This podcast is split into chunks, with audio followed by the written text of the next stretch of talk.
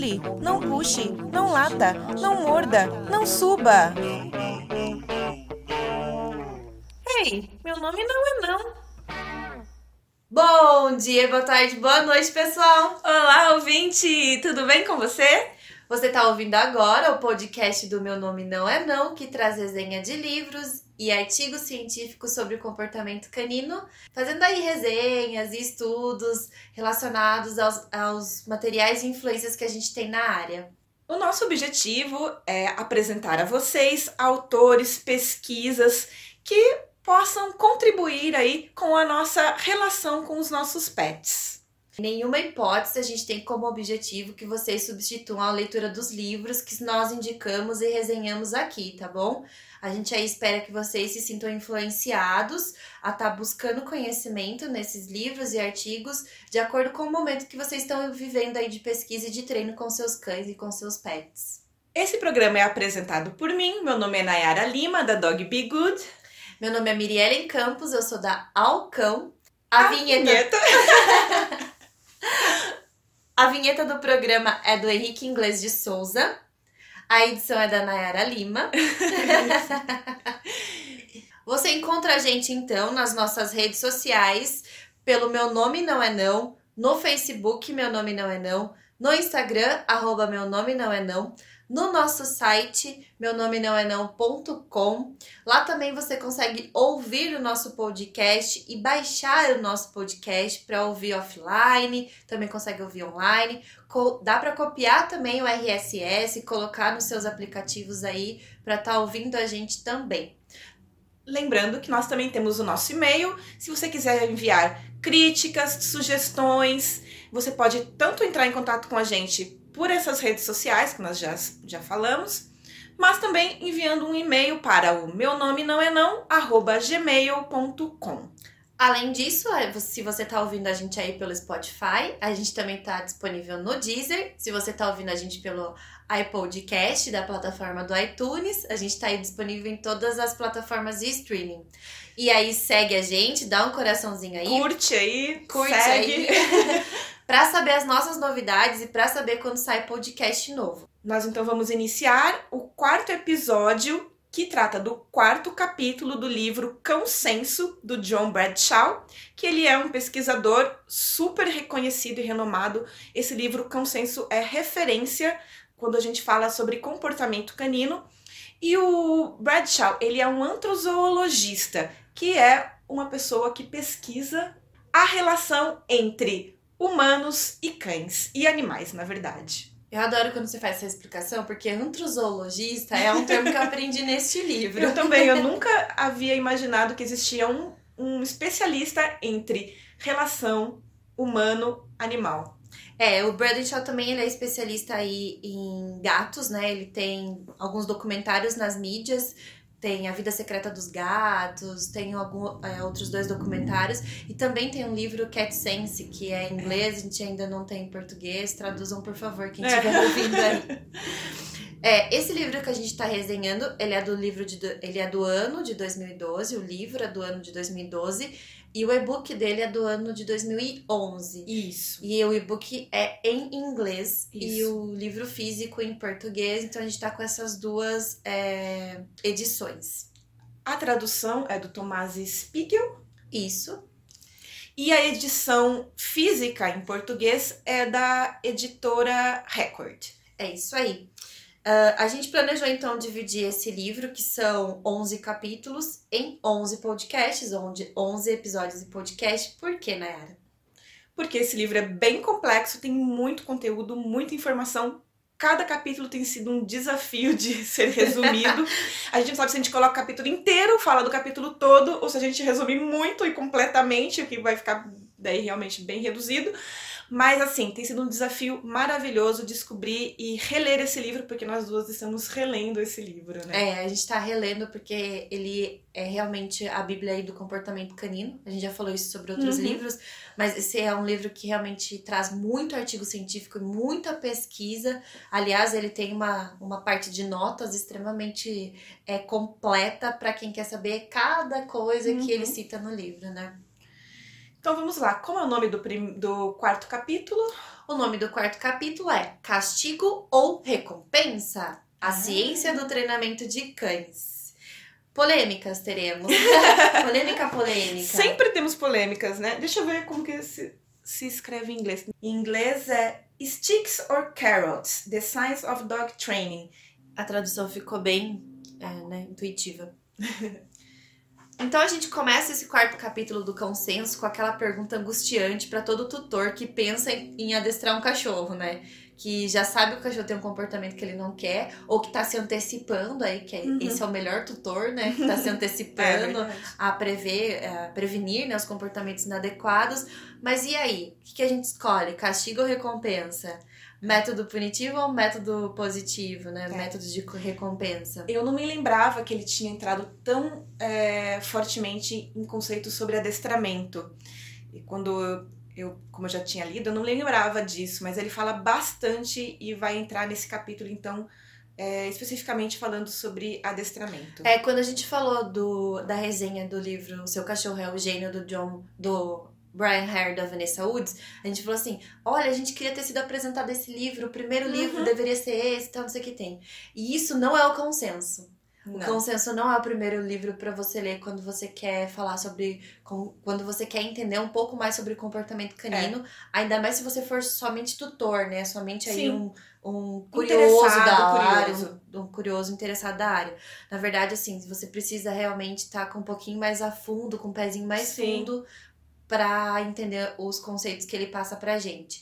E isso aconteceu comigo. Eu li esse livro há três anos atrás, dois, três anos atrás, e eu fiquei pensando agora, algumas coisas eu não, não sabia que ele tinha ido tão É. longe. Eu também não me lembrava. Eu também li sem mínimo interesse, mais como uma tutora assídua, porque quando falam que é difícil, daí que eu quero saber, quero ler, quero descobrir. E é jornalista também, É, né? Então, eu queria muito ler esse livro, mas, e, mas eu não me lembrava, não me, e nem me atentei tanto a algumas questões, né? É, e aí também esse, esse título, né, traz é, justamente pro profissional da área Uhum. essa angústia, né? É. E ele começa já falando nesse, nesse primeiro capítulo sobre isso.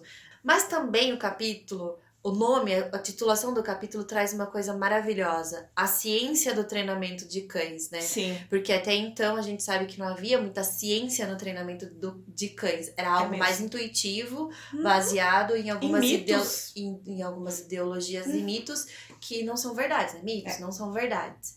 Então aí vamos começar a, a introdução desse capítulo.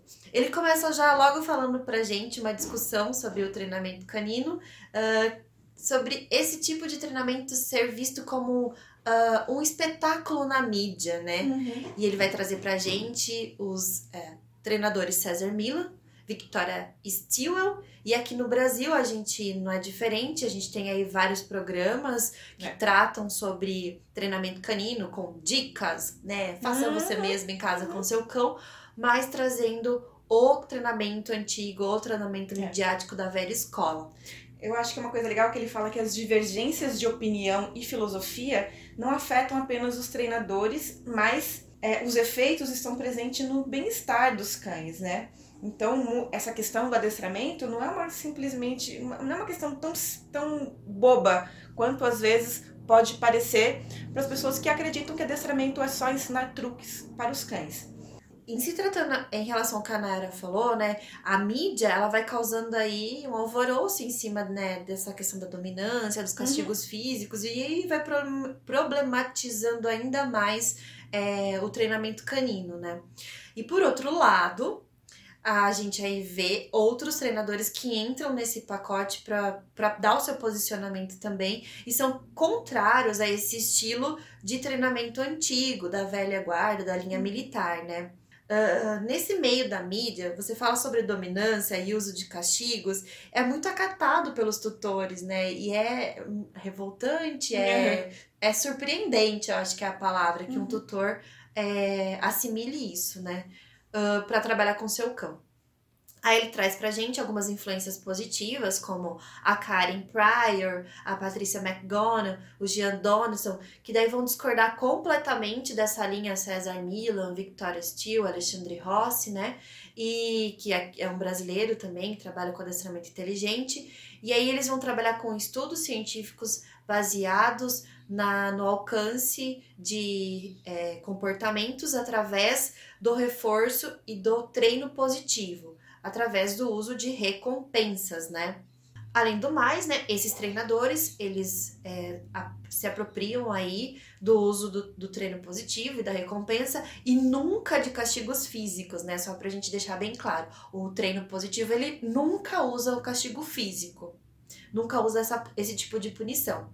E um dos maiores especialistas da área, é, que aí foi né, um vanguardista, vamos dizer até o progenitor do treino positivo, talvez, o Dr. Ian Dulber, né, ele é especialista nesse método, ele é autor de vários livros da área de comportamento e bem-estar canino, ele baseia todos os seus estudos na solidez da psicologia canina, ele é doutor na Universidade da Califórnia e aí tem mais de 15 anos de estudos científicos na área.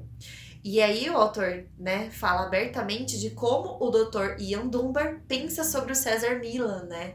Ele uhum. faz aí, sem dar muito spoiler do que ele uhum. fala, mas ele fala que esse... Até sempre... porque no final do capítulo ele volta a falar sobre essa relação dos dois. É, ele, ele tem aí uma relação total de discordância com o César Milan e ele expressa essa, esse tipo de descontentamento dele com os, os, os, o treino do César Milan é, abertamente falando sobre, sobre isso, né? Eu acho que essa questão da, da televisão, né, que mostra realmente essa visão de que os cães são lobos e prevalece dentro da televisão essa visão, afeta muito a vida dos cães e dos tutores. Ele fala sobre isso, o Bradshaw, né? Os tutores têm sempre que se preocupar em ser o líder, usar as punições físicas e essas ideias foram plantadas a partir de um estudo do meio do século XX, feito com lobos em cativeiro, que a gente já viu sobre isso. E mesmo com as novas pesquisas, ainda assim, essa antiga ideia é a mais difundida e conhecida, né? É, a comunidade científica e veterinária ela já ab abandonou completamente a ideia do cão dominante e seu bando, como é o dos lobos, né?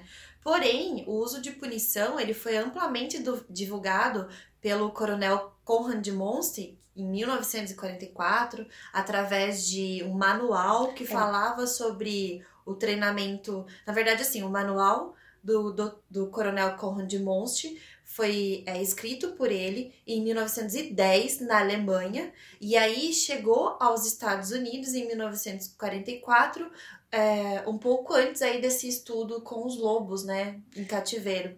E aí, nesse manual, continha informações de como vencer o seu cão, né? Inclusive pela força. Pela força, fisicamente. É, isso que eu queria, de, queria enfatizar. O detalhe é vencer o seu cão. E outro aspecto, pela força física. É né?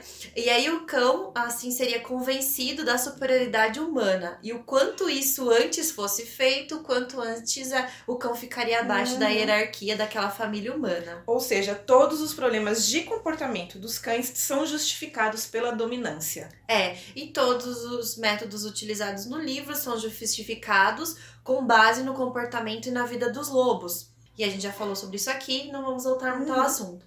Mas aí ele define coisas como o alpha roll, que é você virar o cão de barriga para cima e prender ele, né, nessa posição, nessa né? posição, como uma forma de tipo, fica quieto, para com essa para com essa ação que o cão é. tá fazendo. E também a sacudida do filhote, que supostamente é como a mãe faz Gente. com o filhote para ensiná-lo alguma coisa, o Mas... que pra mim é uma barbárie. Não, eu nunca vi uma mãe achar uma cachorra sacudindo um filhote. No máximo ela pega para levar de um lugar para o outro, mas sacudindo, mas... eu nunca vi. Gente, vocês já viram isso? Sério? Ó, e eu posso falar que eu já vi dono de daycare fazendo alpha haul aqui em Piracicaba. Ai, e eu já vi treinador fazendo sacudida com filhote antes de vacina.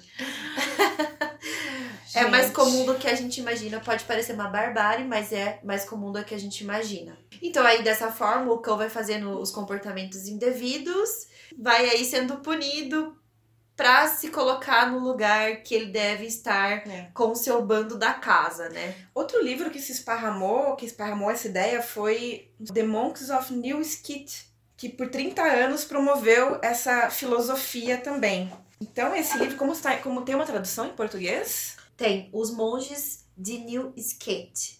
esse livro, então, promoveu aí esse. disseminou essa ideia de punição física por mais de 30 anos. Inclusive está o alfarrol nesse livro e outros vários. é, outras várias formas de punição, como a, você falou também de chacoalhar o filhote. Bom, na verdade, os comportamentos adequados ou inadequados, eles só existem porque eles foram recompensados de alguma forma pelos tutores, né? E é disso que se trata o treinamento positivo.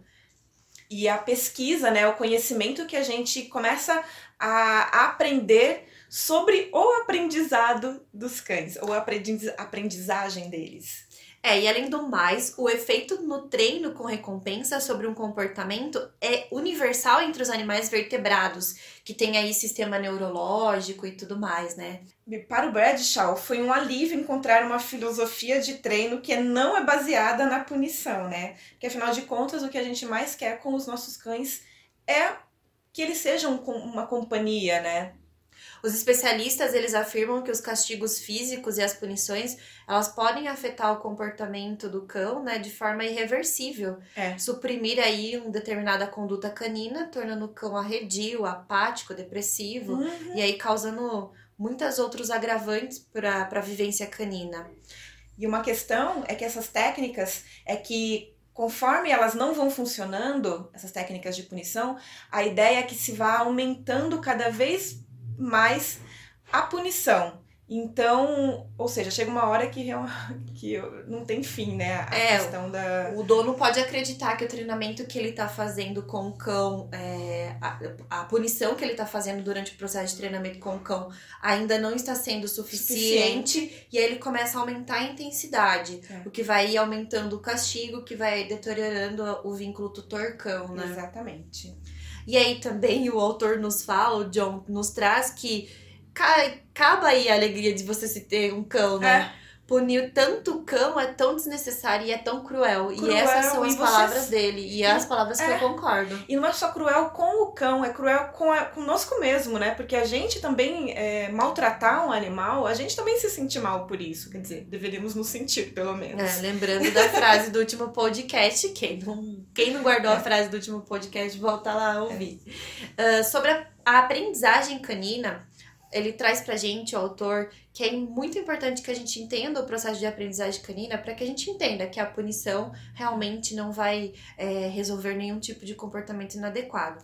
E ele coloca a pergunta, que ele diz que a principal pergunta é como os cães aprendem?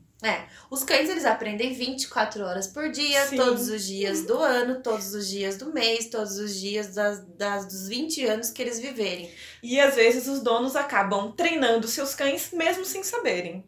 Aliás, eu acho que, às vezes não, eu acho que todas Mas as vezes, É verdade. Boa todos parte os dias, 24 horas do dia, os, os tutores estão treinando o seu cão é, de forma inadequada, ou às Sem vezes saber. adequada, mas sem saber, sem esse, sem esse entendimento, né? E o autor ele vai falar que os filhotes eles aprendem ainda mais rápido, né? E ainda com mais intensidade. É, conforme eles vão crescendo, eles vão se modificando e vão modificando os seus padrões através dos instintos, né? De maneira instintiva. É como se eles estivessem em sala de aula o tempo inteiro, o Bradshaw diz. É, e nós humanos somos a motivação para que, os, que os cães aprendam. Porque, afinal de contas, eles são seres domesticados e eles gostam do convívio dos humanos. Então, o ser humano é um motivador para a aprendizagem canina. E eles, uma coisa interessante também é que existem coisas que são mais fáceis de aprender e aquilo que é preciso de motivação para aprender. O mais fácil é começar então treinando o que o animal aí faz- faria de qualquer maneira, né? Sim. E aí ele fala animal porque a gente tá falando de método de, de aprendizagem, então todos os animais vertebrados conseguem é aprender, né? Eles têm uma. Eles têm. Eles fazem o processo de aprendizagem. E é, engraçado, e é legal também porque esse livro ele fala sobre treinamento. A gente já vai entrar um pouco mais para frente sobre condicionamento, enfim, processo de, processo de aprendizagem. E ele vai falar de pesquisas que não são feitas só com cães, mas são feitas com outros animais também, como ratos e outros vertebrados e mamíferos. Uma das formas de aprender também é a habituação, é definida como a diminuição de uma resposta a um evento que resulta não ter consequências. Isso é quando cães aí, por exemplo, perdem interesse por um brinquedo. Eles se habituaram tanto àquele brinquedo que eles perdem completamente interesse por eles. Uhum. Por isso que a gente fala sobre o revezamento de brinquedos, né? Você ter sempre aí para um cão 10 opções de brinquedo, você vai É. trocando a cada 3, 4 dias, você vai trocando o jogo de brinquedos, o conjunto de brinquedos, porque ele sempre vai, vai achar que é um brinquedo novo. É. Ele explica que esse processo tem a ver com a habituação, que, o, que é inclusive uma forma de você treinar o cão, trabalhar com a habituação. Ele te- tenta fazer uma análise em relação ao porquê os cães se habituam e se cansam dos brinquedos tão facilmente, comparando com uma presa, né? Uma presa quando o cão, é, o cão não, um canídeo, ele vai, ele a caça, a presa se mexe, a presa né, se move e tudo mais, até que ele come aquele né, animal É. e acaba. Só que com o brinquedo, o brinquedo nunca vai responder da mesma forma. Então, de uma certa forma, ele vai cansar mais rapidamente do brinquedo, né? É, a gente tá falando então de comportamento canídeo, não especificamente de comportamento de lobos, né? É, exatamente. Só pra enfatizar. Que é, com- que é um comportamento de caça, na verdade, né? Que é um, um comportamento instintivo, É. que é uma das formas de aprendizagem, né? Sim. O autor também fala sobre a habituação como uma forma de treinamento quando a gente faz dessensibilização de cães com, por exemplo, barulho de fogos de artifício. O cão não passou por um processo adequado aí de socialização quando filhote, de habituação de sons e tudo mais, cresceu e se tornou um cão reativo, né, que reage a fogos e a barulhos mais altos. Então a habituação ela entra no processo de treinamento dessa dessensibilização de barulhos, é, trazendo barulhos de fogos em pequenas é, altura, Alturas. né, em volumes bem baixos, Uhum. Aí você vai crescendo, aí aumentando o volume, de acordo com o cão sendo treinado a não reagir Uhum. conforme o vo- o volume vai aumentando, né? Eu não sei como tá em português, mas em inglês é, ele usa o termo sensa- sensation e não alguma coisa que tira a sensibilidade, não dessensibilização. É, ele fala sensitização. Sensitização, é isso, Isso. mesmo. Dessensibilização eu que coloquei. Porque é a forma. Que normalmente a gente. É, comumente nós falamos no treinamento de sensibilização, né? Aham. Ah, E é uma coisa que ele fala é que é importante não ultrapassar o limite do cão na hora de, de- de fazer essa dessensibilização, né? Realmente ou é algo- mesmo habituação, né? É que não é pra ultrapassar o limite do cão, porque senão você pode regredir muito no nesse treinamento. é um dos, principais cuidados que os treinadores têm na hora de fazer é, ah, o treino com cães e reativos, né, que tem Uhum. reatividade a algo, é não passar esse limite do cão, porque senão você volta praticamente para estaca zero Sim. novamente do treino. E é muito complicado e não façam em casa sozinhos. não é um DAI, né? Não dá para fazer em casa sozinho. E uma, uma coisa que ele também diz é sobre o flooding, que é uma técnica na psicologia que propõe a imersão naquilo que se tem medo. Só que ele diz que nos casos dos cães, isso só tende a piorar. É, tem um exemplo clássico, né? Que diz: se você tem medo de aranha ou medo de barata, você é colocado dentro de uma câmera cheia de baratas. Isso é A, a gente chama de superexposição, né? É, Uma superexposição ao elemento que você tem medo. Talvez isso funcione na psicologia humana, mas na psicologia, psicologia canina canina. não vai funcionar. Então, se seu cachorro tem medo de outros cachorros, você não vai levar ele num daycare, né? Vai fazer um treinamento antes. E também a gente vai falar aí do processo de aprendizagem por forma associativa. O, processo de aprendizagem de forma associativa, os humanos também passam por isso. Eu, como pedagoga, estudei muito essa parte de, da aprendizagem associativa em crianças e as respostas são nos três primeiros anos de vida, né? Eles se associam a eventos com os pais, né? Com as pessoas mais próximas, com, a- com sons e tudo mais.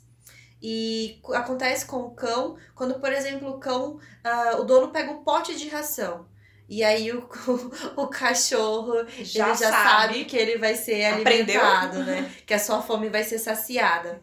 Uma coisa bem comum também, provavelmente todo mundo passa por isso, é em relação a quando pega a guia. É. A coleira. ou o, o cachorro endóide, ou o cachorro fica muito É. tranquilo, assim, porque ele já, Já sabe, que vai sabe. passear. Mas ele associou a guia ao passeio, que é o Sim. momento aí da, da emoção, da alegria dele. Ah, dentro desse processo de aprendizagem de forma associativa, a gente tem o condicionamento clássico e o condicionamento operante. Que o condicionamento clássico veio de Pavlov no ano de 1900, né? Que ajudou a estabelecer o fato de que os animais, como os cães, eles são capazes de aprender através de pistas artificiais. É o condicionamento clássico, ele é automático, né? O dono, por exemplo, muda a rotina, muda o pote do lugar, muda a forma de alimentar o cão, o cão aí perde a associação do evento, né? E também tem a extinção do comportamento que ele fazia quando o dono pegava o pote. Então, se o dono pegava o pote, o cachorro começava a ficar eufórico, a salivar. Se o dono muda a posição do pote, o cachorro perde essa noção, né? Perde, essa- perde essa, associa- essa associação. Uma coisa legal assim, em relação ao condicionamento clássico é que ele é algo automático. O, não- o cão não precisa ficar pensando, é, refletindo para que aquele estímulo aconteça. É, É um estímulo imediato, que o cão parece programado para responder. Tipo, como? O cão pisa no espinho, ele provavelmente evitará 99,9% das vezes, ele vai evitar pisar naquele local novamente porque ele foi machucado. Então ele Então, fica com a- medo de. A resposta é muito automática Uhum. ao evento, né? E essa forma de aprendizagem vai acontecer no aqui e no agora. O autor traz pra gente o fato de que é, muitos donos pensam que quando o cão, por exemplo, fez uma bagunça, aí você chega em casa e tá aquela bagunça, você começa a falar com o cão e, né, fazer tudo ali, tipo, ah, porque você fez isso, lá, lá, lá, lá. O cão tem uma culpa, né? Na Uhum. verdade, não existe isso. O cão não associa a, ao falar do dono, a reação do dono, a bagunça que ele fez. Na porque verdade, precisa ser exatamente no tempo. Para funcionar a punição, ela tem que ser no tempo exato do comportamento e não depois. Assim como o reforço, a punição também precisa ser dada no exato momento que acontece e não depois de- do, evento já acontecido, como no caso da bagunça feita pelo cão há sei lá quanto tempo atrás. né? É, na verdade, o que ele vai associar é que ele vai ter medo do regresso do dono, porque é Sim. algo imediato que está acontecendo. Lembrando que o condicionamento clássico é no algo imediato que está acontecendo da forma automática. Então, o, o cão aí pode se tornar ansioso, com medo da chegada do tutor, e aí ele né, acaba perdendo o vínculo e quebrando esse vínculo com, com o tutor, pelo tutor achar que existe essa culpa do cão ao retorno da bagunça. Então, ele desmistifica também a questão da culpa, né? Uhum. A culpa não é provado cientificamente que os cães sentem. Não, não é um sentimento, não é uma emoção que o cão sente. Ele até dá um exemplo bem comum lá, ele vai falar bastante sobre isso nesse capítulo, que é o uso do colar de choque. Que o colar de choque, ele funciona, né, se ele for se funcionar, mas enfim, a gente vai discorrer sobre isso. Mas ele funciona porque se o cão tá exatamente num lugar que ele não deve estar, ultrapassando uma linha, né, que ele não está, que ele não deve estar por ali, ele vai tomar aquele choque, então ele vai como espinho, né, ele vai saber que ele não deve estar naquele ambiente. Ele, vai... aconteceu naquele momento, né? Exatamente. Então o condicionamento foi feito naquele momento. Exatamente. Então ele não deve ficar ali. Então ele vai evitar, teoricamente, aquele lugar. Só que a questão que o Bradshaw coloca é que muitas vezes os cães se acostumam com as punições, assim como, como já se comprovou em algumas pesquisas, inclusive pesquisas com ratos em laboratório. É, a gente vai entrar um pouquinho mais sobre punição e recompensa ali na frente, mas só deixa eu colocar uma coisa pra, pra gente pensar aqui.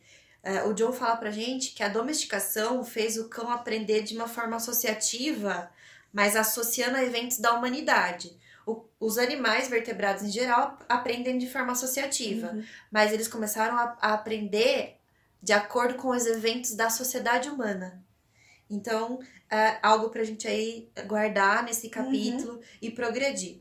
E ainda um outro tipo de aprendizagem, aprendizagem é o condicionamento operante, né? O condicionamento es- Skinneriano. de Skinner. O condicionamento operante, ele vai trazer um reforço secundário para se chegar a um comportamento, né? É, ele fala que o treinamento não é simplesmente o aprendizado comum. Ele irá depender de mais tipos de associações. Esse tipo de condicionamento liga um comportamento a um reforço. E o reforço existe porque o comportamento não é natural naquelas circunstâncias. Por exemplo, sentar para comer. Então, aí outra forma de aprendizagem, né, associativa é o condicionamento operante ou condicionamento instrumental. Ele vincula a ação do cão a uma recompensa específica. Uh, e também pode ser uma revogação de um castigo. Então, você pode acrescentar algo para se ter um comportamento ou diminuir o comportamento.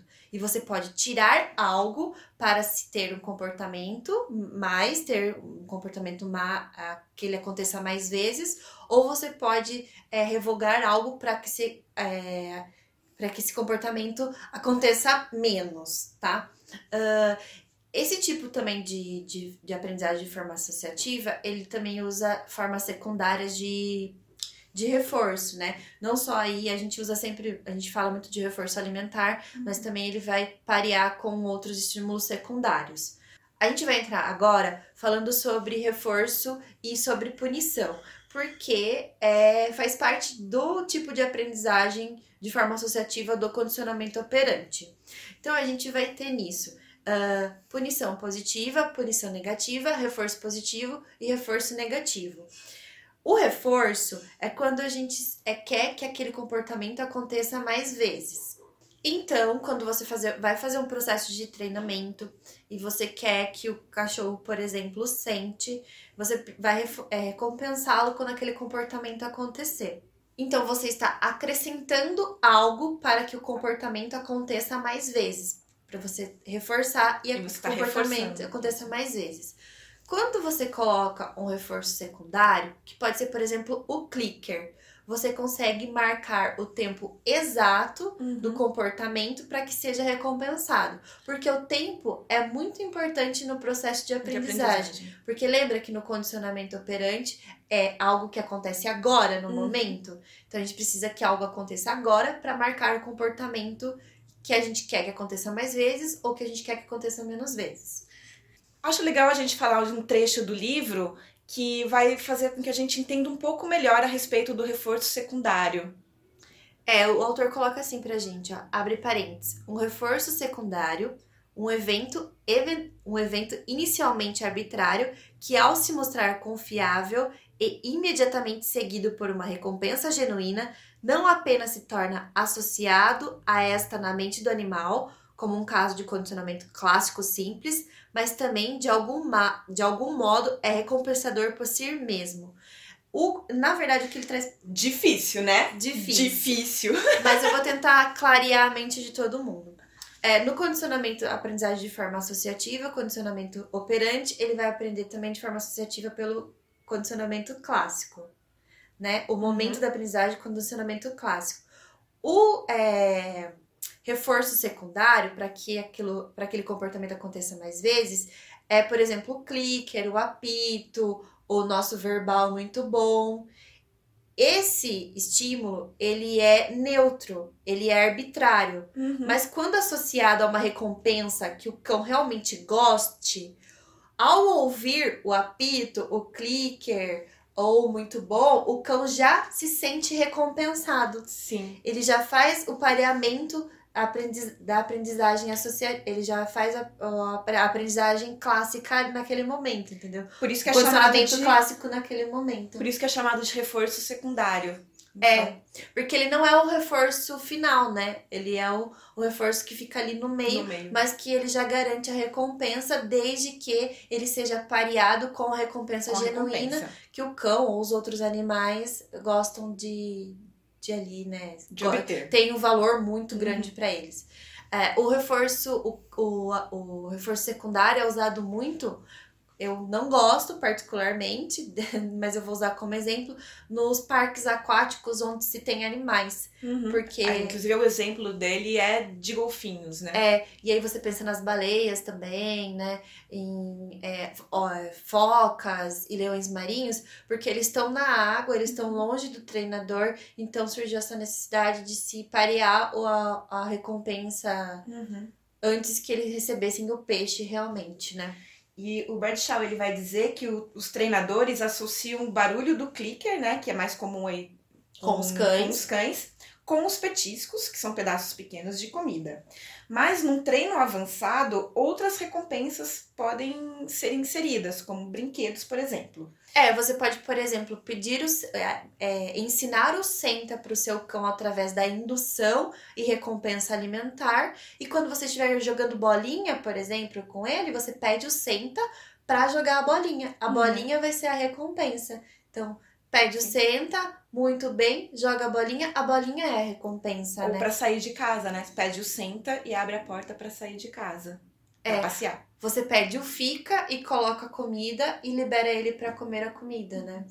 O autor diz que nem sempre o cão está motivado por comida e ele explica é, mais sobre o funcionamento do clicker aí no livro, né? Até chegar no shaping, que é uma forma de ensinar uma cadeia de comportamentos usando o clicker. Por exemplo, se você quer que o cachorro aprenda a dar a volta numa cadeira, você vai clicando e recompensando a cada movimento, a cada passo alcançado desse, alcançado desse comportamento todo. O shaping é conhecido como modelagem comportamental também, e aí você vai fazendo exigências graduais, Uhum. a perfeição dos movimentos para o cão para desencadear uma cadeia de comportamentos. E você pode fazer é, isso, é, o shaping é usado para comerciais, para Uhum. filmes e etc, né? E ele disse até que já chegou a ser usado o shaping como um método para trabalhar com a agressividade dos cães.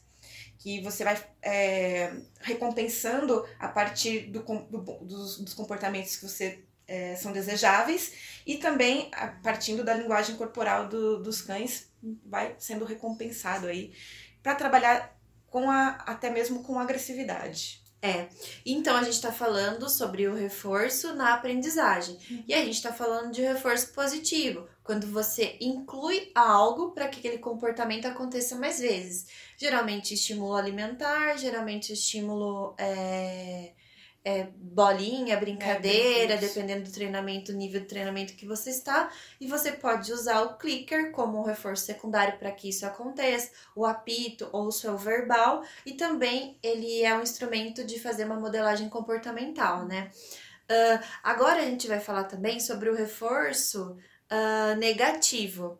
Eu acho bom, o Brandon Shaw coloca como reforço positivo e punição positiva, e depois reforço negativo e punição negativa. Mas como a gente tá falando de reforço, que é assim, reforço é o que a gente quer, é, é o evento continue, que né? acontece para que aquele comportamento aconteça mais vezes. Então eu queria falar sobre o reforço negativo. Então, em relação à aprendizagem, usando o tipo de punição física, a gente tem o reforço negativo. Quando um treinador usa, por exemplo, o enforcador para forçar o cão a sentar, e quando o cão senta, ele afrouxa o enforcador. Você está usando um reforço, você está tirando o desconforto do cão para que o comportamento aconteça Pra mais aconteça. vezes. Porque daí o cão não vai querer ser enforcado para sentar, ele vai logo sentar para que ele não seja Uhum. enforcado. Sabe que tem um, um exemplo que o Léo Gata deu da Tudo de Cão para humanos de, de reforço negativo, que eu acho que elucida muito bem a ideia de reforço negativo, é o apito do carro para você colocar o cinto de segurança. Ou seja, aquele apito, ele incomoda. Então você vai fazer a atitude, o comportamento correto que, né, pela lei, que é colocar o cinto de segurança. Então você tomou uma atitude correta porque uma coisa estava te incomodando. Isso Pra tirar o seu desconforto. É, isso, isso é um reforço negativo. negativo. É. Eu acho esse exemplo muito bom. Realmente muito ilustrativo. e aí a gente entra agora na parte de punição. Então a gente tá percebendo aí que reforço e punição não quer dizer coisas é, boas e ruins. Quer dizer que reforço, quero que, quero que o comportamento aconteça mais vezes. E ele pode ser positivo quando você coloca alguma coisa para o comportamento acontecer, como é o clicker, como é o alimento e a brincadeira. Ou ele pode ser negativo quando você retira, Retira um desconforto, um desconforto ou alguma coisa para o cão para que aquele comportamento ah, continue a acontecer. E aí ele vai falar sobre a punição positiva. A punição positiva é quando você coloca algo Uhum. para que aquilo não aconteça mais, né? Para que aquele comportamento não aconteça mais.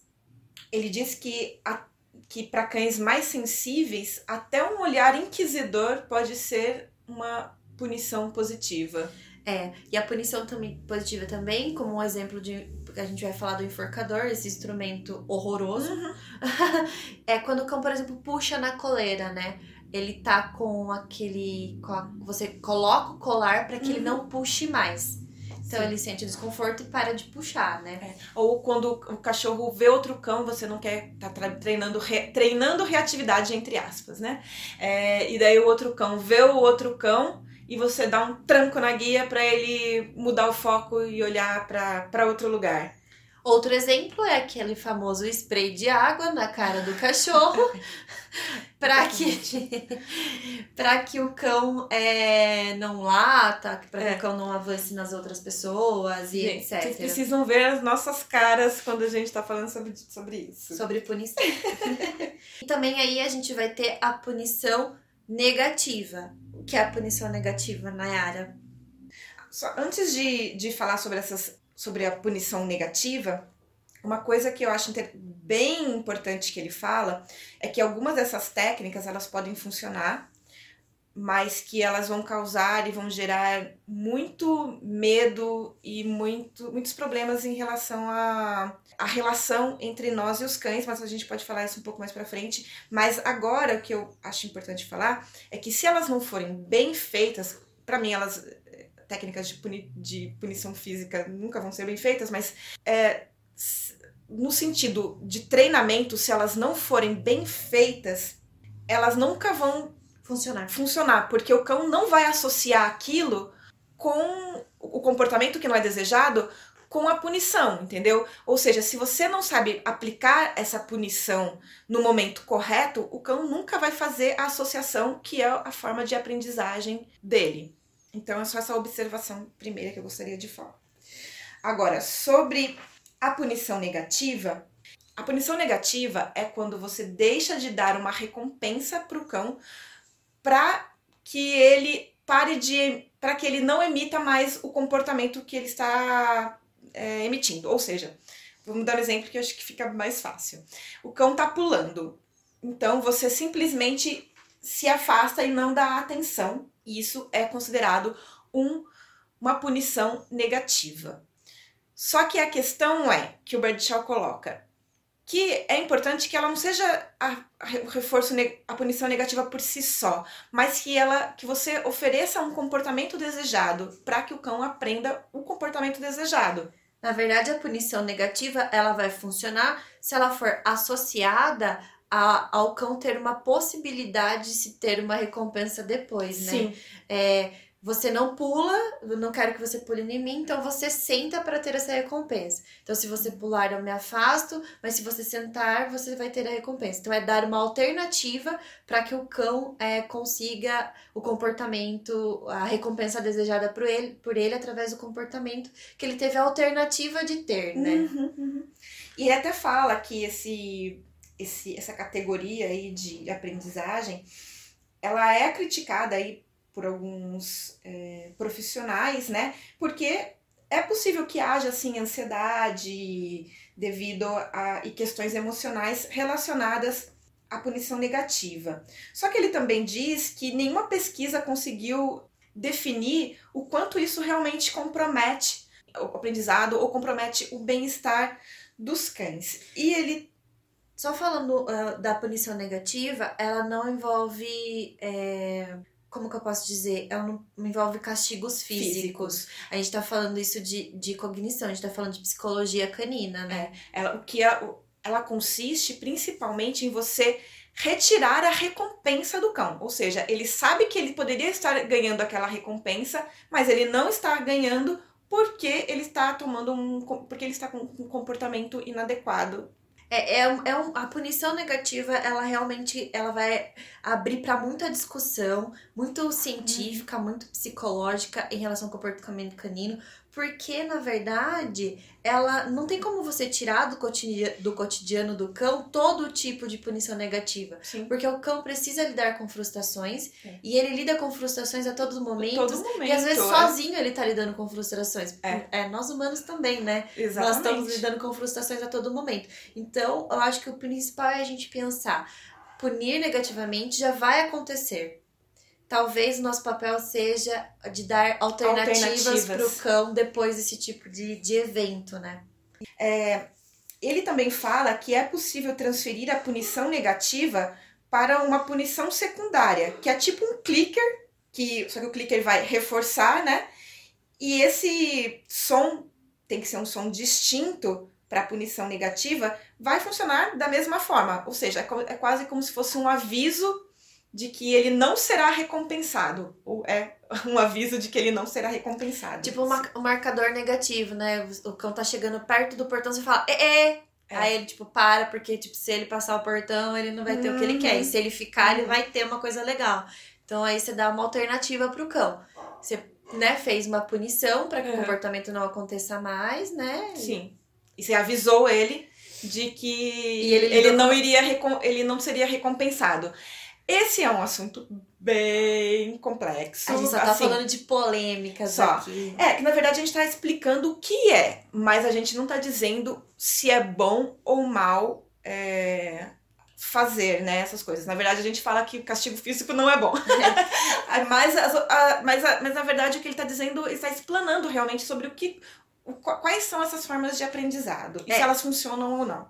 A punição, no sentido psicológico, ela é um componente inevitável aí no arsenal de, de métodos de treinamentos de donos e de cães, né? Mesmo que o cão não seja sendo treinado por um treinador, uhum. inevitavelmente ele vai estar tá passando por um processo de punição. O que a, o que a gente, e que o Braden Shaw também concorda, ou aliás, nós concordamos com, com ele, ele, é com o tipo de punição que envolve castigos físicos, porque isso é realmente controverso Existem muitos estudos na área que falam sobre isso. inclusive. É, né? Chega a ser antiético você punir um cão por ele ser um cão, né? É. Uh, a gente falou aqui de vários tipos de punição, mas um, um tipo de punição que deixa a gente mais boquiaberto também é o uso de colares de choque, uhum. que a gente já falou que pode acontecer de criar ansiedade e medo no cão, é. porque daí o tutor não sabe até que ponto o cachorro está, sabendo que está sendo punido, é. então o cão vai aumentando a intensidade do choque. E o tempo inteiro o cão fica naquela apreensão de que será punido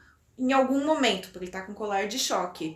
E isso pode gerar muito, muita angústia, muito estresse. Aliás, existem pesquisas que comprovam que, que, é, que acontece realmente um aumento do nível de hormônios de estresse nos cães. E uma coisa também acho que é, é, é, importante citar é que ele fala de duas pesquisas, uma feita na Inglaterra e outra feita na Áustria, sobre é, treinamento. E que cães que passavam por treinos com métodos punitivos, é, eles não eram mais obedientes que os cães que eram trabalhados apenas com reforço.